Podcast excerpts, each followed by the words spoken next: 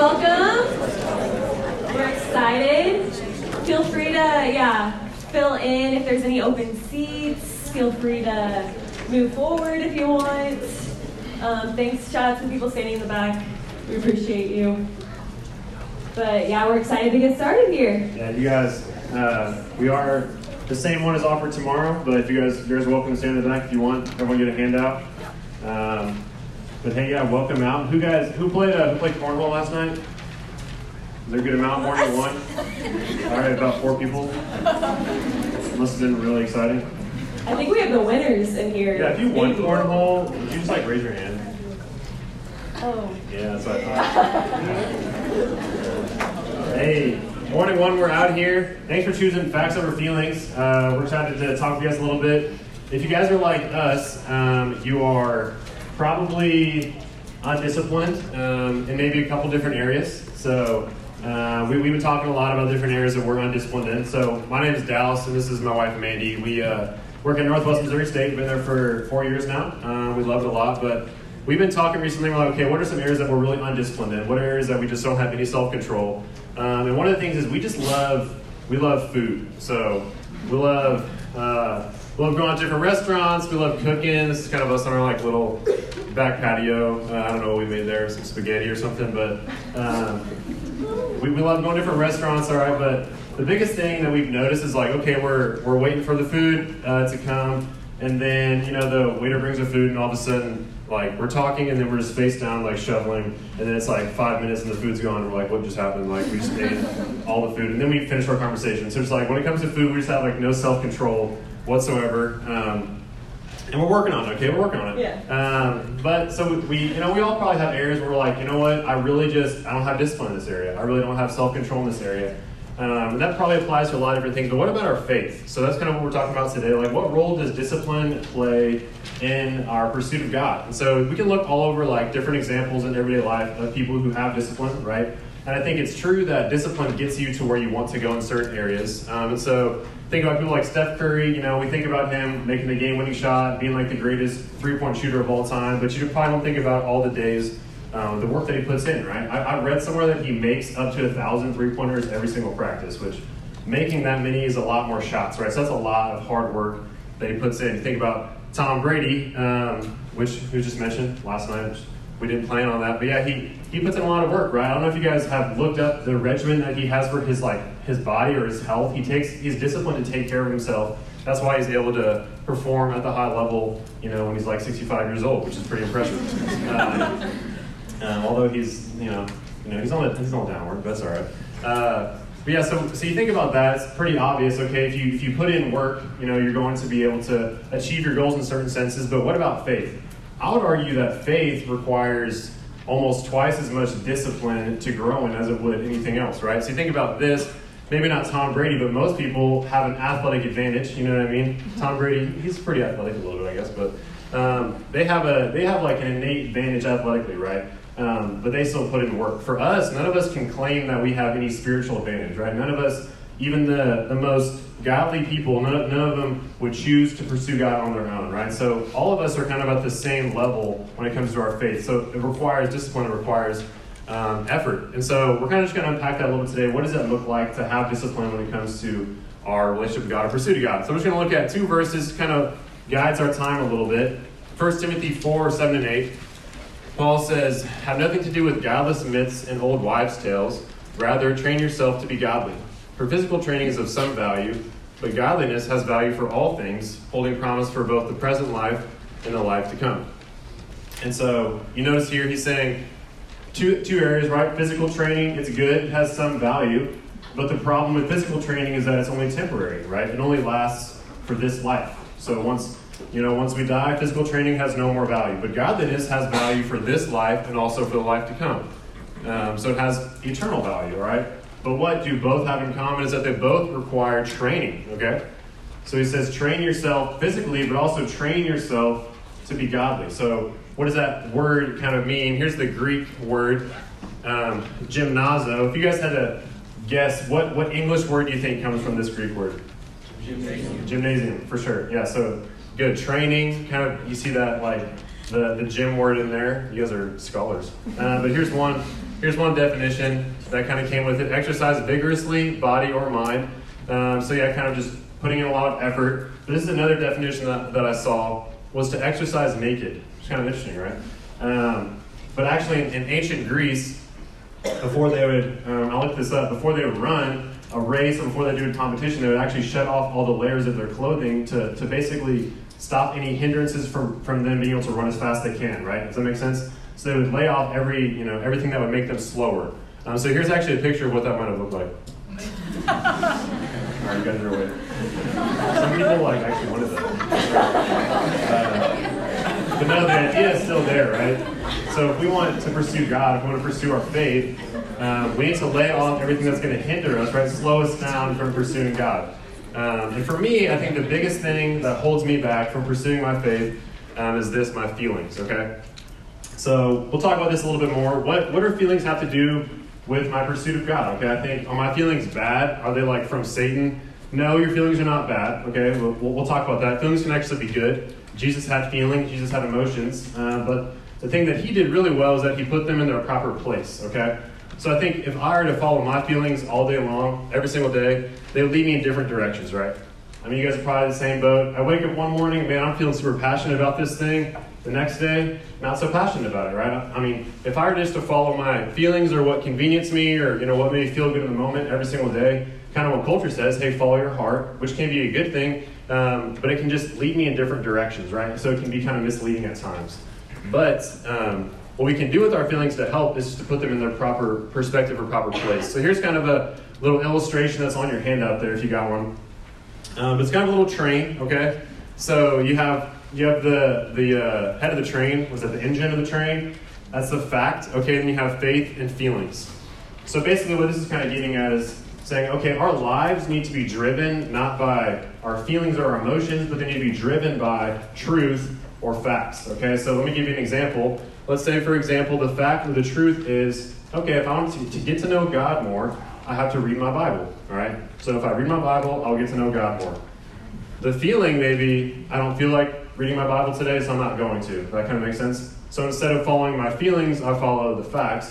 But then you also have the faith element, okay? So the faith element plays in, in, in that I don't know for 100% certainty that I will know God if I read the Bible, but I have the faith to continue to do it even when I don't feel it. Is that kind of make sense? So this is kind of a model that we can think about. And when we have our feelings in the caboose, it's a great spot because when we when we don't lead with our feelings, our feelings will catch up with us. Okay, and we'll talk about that a little bit more. What that might look like. Yes. So, like Dallas said, when I follow my feelings, I'm honestly just missing out on the life God intended for me. Um, and so we actually found a quote that we really like that we think is just honest and raw about what discipline really is. Um, it's by Craig Groeschel. He says, Discipline is choosing what you want most over what you want now. Discipline is the bridge between who you are and who you want to become. So if I want to become deeper in my walk with God, if I want to become stronger in my faith, well, discipline is going to be that bridge along with God's grace that helps me get from where I'm at now to where I want to be. Or let's say, hey, I want to be a spiritual leader. I want to become someone who leads and impacts others in their faith. Discipline is going to be a key element that takes us from where we're at now to where we want to be. Um, and so, this actually isn't a new idea. The Bible talks about this in Hebrews 12 11. Um, it says, No discipline is enjoyable while it's happening. And I'm sure we can feel that. Discipline is never like, oh man, I, this really feels good. Um, and actually, the Bible says it's painful. But afterward, there will be a peaceful harvest of right living for those who are trained in this way. And the principle there really is that when I choose discipline, even though it doesn't feel good, when I choose it, I'm actually choosing reward.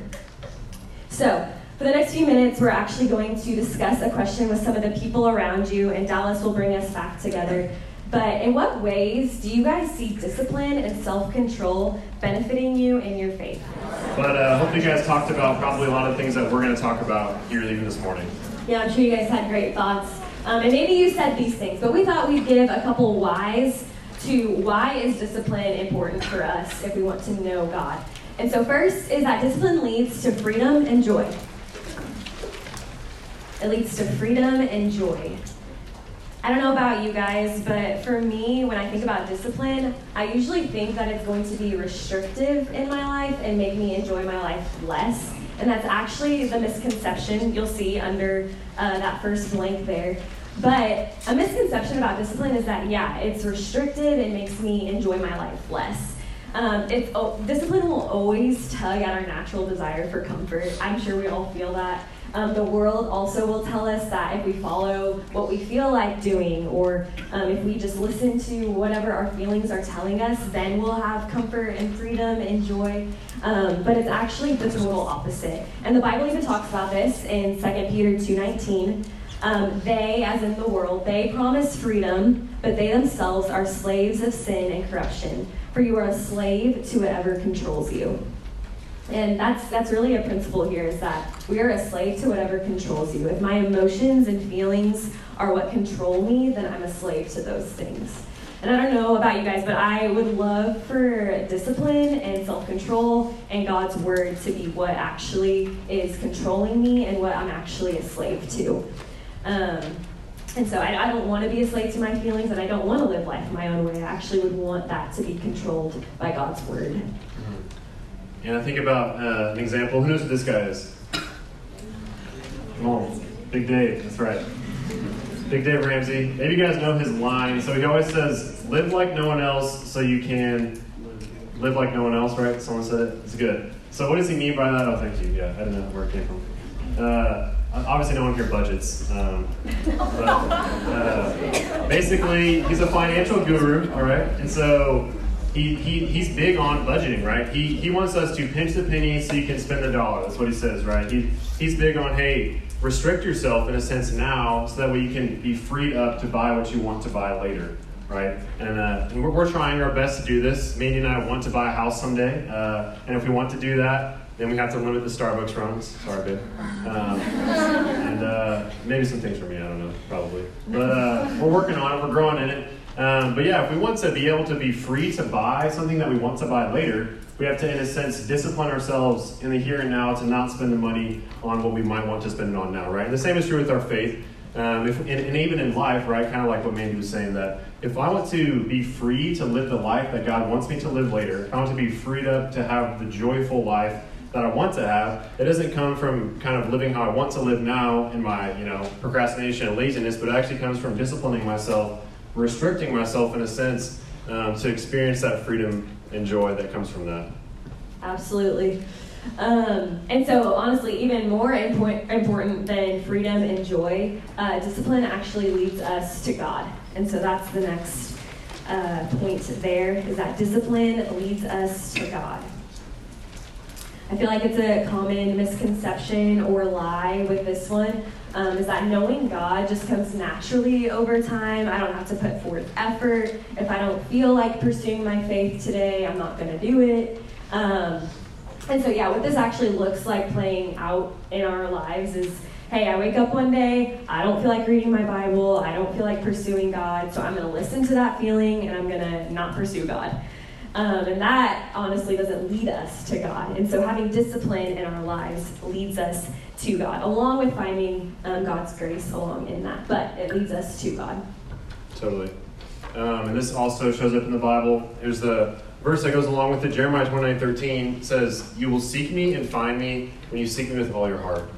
So you think about the misconception Mandy was just mentioning. You know, I, I, uh, I can know God naturally over time. As time passes and I get older, I'll just know God better. Uh, but this verse is saying, hey, it's actually going to take me seeking Him to find Him, and not only seeking Him, but seeking Him with what? All my heart.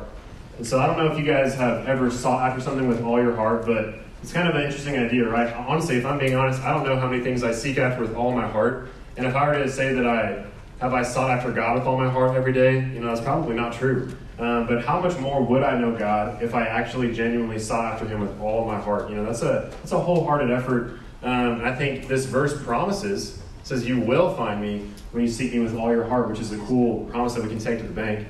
I think about marriage a little bit. So Mandy and I have been married for a little over a year now. So we're still still uh, newlyweds in a sense, I guess. Not experts by any means, uh, but I have learned a couple things maybe.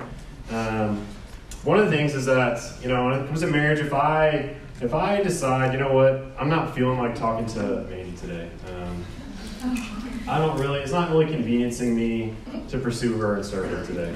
So I'm just not going to do it. Um, and I like to say that I haven't done that, but I probably have. And, uh, and what happens is that it doesn't, doesn't work out well for me, right? It's not good when I do that. It's not good for our marriage. It's not good for her. I'm not happy. She's not happy, right? Happy wife, happy life. I've heard that. Um, um, but it's just, it's just true, right? Some things that, you know, if you want to experience the joy of them, you have to put in the work in it. And sometimes it is, you know, not, it's going against your feelings. And I think the same is true with God. Um, if I only, if I was being honest with myself, if I only read my Bible or pursued God or prayed whenever I felt like it or whenever it convenienced me, um, I'd probably read my Bible once a month. You know, I mean, I probably wouldn't do it very often, and that's after seven years around of following Christ. And that's still true. It's still a reality that we have to to um, think about. Is that whenever I, you know, not only do I I have to pursue God even when I don't necessarily feel like it, if I want to experience the joy of it. And so yeah, you may be saying, um, well, okay, that's great for people who are would say they're married to God, quote unquote, but but I'm not married to God. I'm just I'm just I'm just seeking God out. I'm, I'm trying to learn what I what I you know. I'm just trying to dip in my toes in faith. I'm not really sure what I think yet. Well, I'd say, hey, that's you. This is still true for you. You know, the degree to which you seek and pursue God is the degree to which you know Him, which is um, which is a cool promise that we can all take to the bank. So practically thinking, you know, okay, we've given a little motivational, but what, what does it look like to actually, um, you know, implement some of these things into our lives on a practical level? The first one's really complex, and it's just this: do it. Um, a lot of times, I just need to tell myself, you know, all right, I'm just going to do it. I'm just going to. I'm not to. I don't need to be motivated to a certain degree. I just need to, to actually put it into practice. You may be saying, all right, all right, Dallas, I understand, but you don't know my schedule, man. I, I, am tired some mornings, stay up really late, um, being a frat daddy like like WC said. uh, I don't know if heard that before.